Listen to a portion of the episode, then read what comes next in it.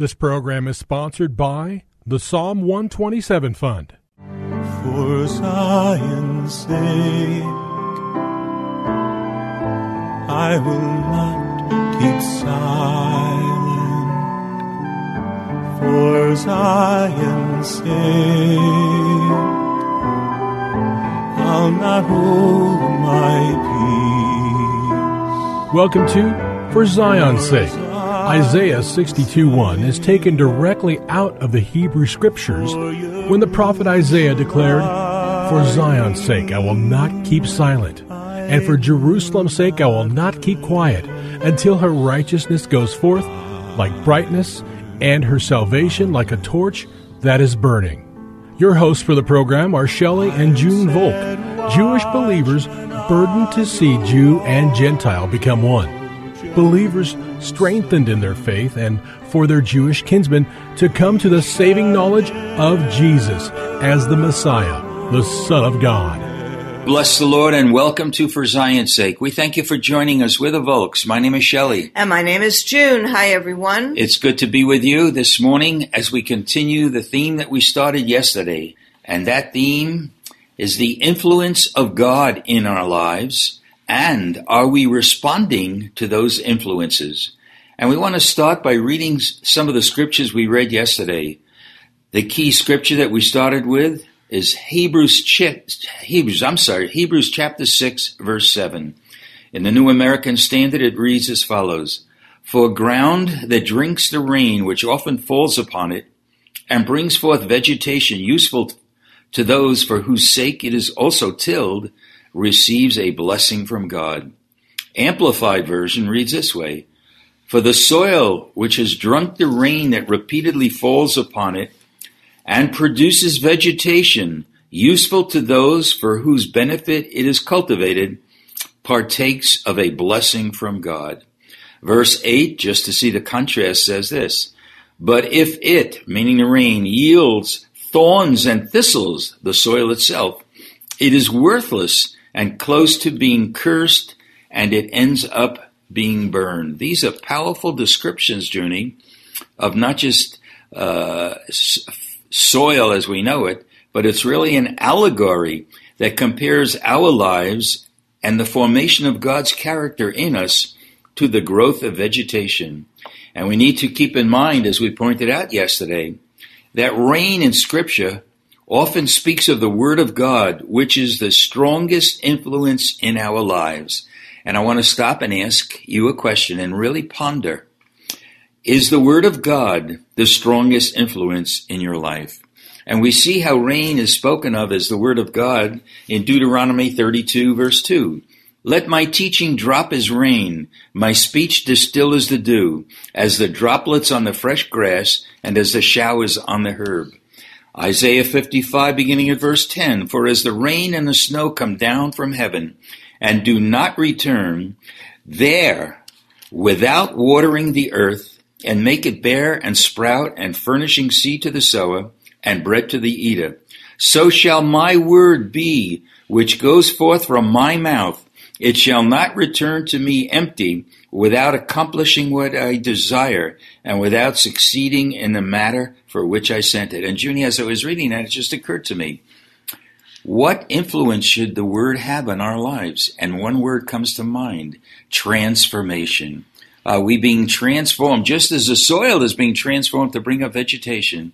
Are we being transformed by the word of God? James 1:18 In the exercise of his will he brought us forth by the word of truth, so that we might be, as it were, the first fruits among his cre- creation. So to be fruitful, there must be the drinking in of the rain from heaven, and if there is fruitfulness on the ground, it results in what? In the blessing of the Lord. And there are only two kinds of soil, and really, Junie, in essence, there's only two kinds of people. One brings forth fruit, and the other brings forth thorns and thistles, which ends up being burned. So God is talking about those who receive the word. There needs to be a desire to receive the word. Just as dry up soil has a desire to receive moisture, rain, in both cases, there will be a blessing. So another question. How eager are you to receive the divine influence of the Word in your life. And the Word of God is the quintessential influence that should lead our lives. And just as productivity begins with a willingness to receive rain, you cannot give out that which the Lord asks of you unless you first take in and receive that which God has for you. Fruitfulness begins with a desire to receive the truth of God's word and then bring forth fruit. What does the word of God say, Junie? You shall know them by their fruit. So, are we absorbed in the word? Are you gripped by the word? And Junie, before we go to the scriptures, you know, this thought occurs to me. I'm amazed at the degree of interest and the complete absorption of people who read novels or go to movies and are absorbed in that movie. We are completely, if I could say it this way, taken in by the story and even identify with the characters and get emotionally involved. Does that happen to you when you read God's Word? I think I'd like to go back before I read Psalm 19, verses 7 and 8, to what you were saying about the Word producing transformation. And in order um, for the word to produce transformation, you were saying we need to receive the word like the soil receives the water from heaven, which changes it and brings forth vegetation. So, with that thought in mind, I'd like to go to Psalm 119, verses 7 and 8. The law of the Lord is perfect, restoring the soul. The testimony of the Lord is sure, making wise the simple. The precepts of the Lord are right, rejoicing the heart. The commandments of the Lord are pure, enlightening the soul. So this is very powerful, Shelley, because it's telling us that the commandments of the Lord enlightens our soul. And it tells us that the law of the Lord is perfect, restoring the soul. Mm. And we know that Jesus is the Word made flesh. He came to um, fulfill all that was written about him in the Torah, in the Psalms, and in the prophets.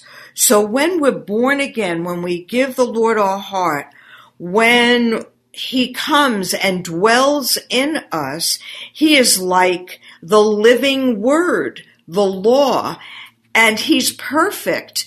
And so his life within us can restore our soul. How? If we follow the ways of God. In other words, like taking in the rain and allowing the soil to absorb that which comes down from heaven. Mm. And as you were speaking about two kinds of soil, one that produces vegetation and one that produces thorns and thistles, I feel like it's worth repeating, Shelley, what I shared yesterday about the man you baptized many, many years ago. He told us he was a doctor mm-hmm. and he gave us a name of a Jewish family that is very, um, it's well known. Yes, yeah. is well known, renowned. And after you baptized him, I think it was one of the only times um, I had such a strong word from the Lord. And it's interesting because my parents were there, and it wasn't even at the church that you baptized him, but at an elder's pool. And I found myself um, crying out, thorns and thistles, thistles and thorns thorns and thistles, thistles and thorns. And I exhorted this man that if he walked in the ways of the Lord, that there would be joy and peace and fruit that would come through him from the Lord and through his life. But if he walked in his ways, he would produce thorns wow. and thistles, thistles and thorns. And we found out maybe what, a month, two months after you baptized him, that he had just come out of prison. He was living with a young man and molesting him on church property. He stole a car and uh, the um, the end result of that young man was suicide. Yeah, wow. So wow. we really see, Shelley, that God warns us. Mm, He warned this man. And to any one of our listeners who's living in secret sin or who's living um, not abiding in the ways of God, I really believe that this is a warning to Yes, turn to God Lord. and cry out to God that His life and His word would water you, that the blood of Jesus would cleanse you and change your Yes, heart Lord, and change your mind, and that these programs would take effect in transformation for you. Amen. Wow, Junie, powerful word and a powerful testimony. And maybe I'm in a questioning mode today, but looking at the verses that you just read, let's make it very personal. And I would ask you to identify with those verses, read them over again. And these are my questions. Why don't you Uh, repeat the verses so they can Okay. write it down or remember Psalm it? 19, verses 7 and 8, uh, that Junie just read. And here are my questions. Is the word restoring your soul? Is the testimony of the Lord making you wise? Are the precepts of the Lord rejoicing your heart? And is the commandment of the Lord enlightening your eyes? All right, let's listen to these verses again. Again, I talked about movies and books holding our interest. If they hold our interest, how much more should we be concerned with being uh, transformed by the Word of God? The law of the Lord is perfect, restoring the soul. The testimony of the Lord is sure, making wise the simple. The precept of the Lord are right, rejoicing the heart. The commandment of the Lord is pure, enlightening the eyes. Wow, these are really powerful words, Junie. And I'd like to read Shelley from Psalm 119, verses um, 10 to verse 14, because it might help the listener. With all my heart I have sought you. Do not let me wander from your commandments. Your word I have treasured in my heart, that I may not sin Wow. against you. Blessed are you, O Lord. Teach me your statutes. With my lips I have told of all your testimonies of your mouth. I have rejoiced in the way of your testimony more than in all riches. Hallelujah. And you know, Shelley, if we begin to turn to the Lord and not wander from his commandments, and if we treasure his word in our heart, we will recognize how God is a blessing and desire for him to teach us his statutes. Yes, Lord. And we would rejoice in the ways of his testimonies more than in all the riches this Hallelujah. world has to offer. Again, verse 11 is powerful. Thy word I have treasured in my heart. And in verse 17 it says, that I may live and keep thy word. So again, I want to close with another question. Is the word of God the essential ingredient in your life? And are you, be in, are you being influenced by the word, which will bring forth a blessing from God? We pray this in Jesus' name. Amen. For Zion's sake. Thank you for joining us this evening. If you would like to get in touch with Shelley and June, you can write to them at P.O. Box 1784, Scottsdale, Arizona 85252. That's P.O. Box 1784, Scottsdale, Arizona 85252. And you can also contact them on their website, shelleyandjunevolk.com. That's shelleyandjunevolk.com. Until next time, the Lord bless thee and keep thee. The Lord make his face to shine upon thee and be gracious unto thee. The Lord lift up his countenance upon thee and give thee peace. This program was sponsored by the Psalm 127 Fund.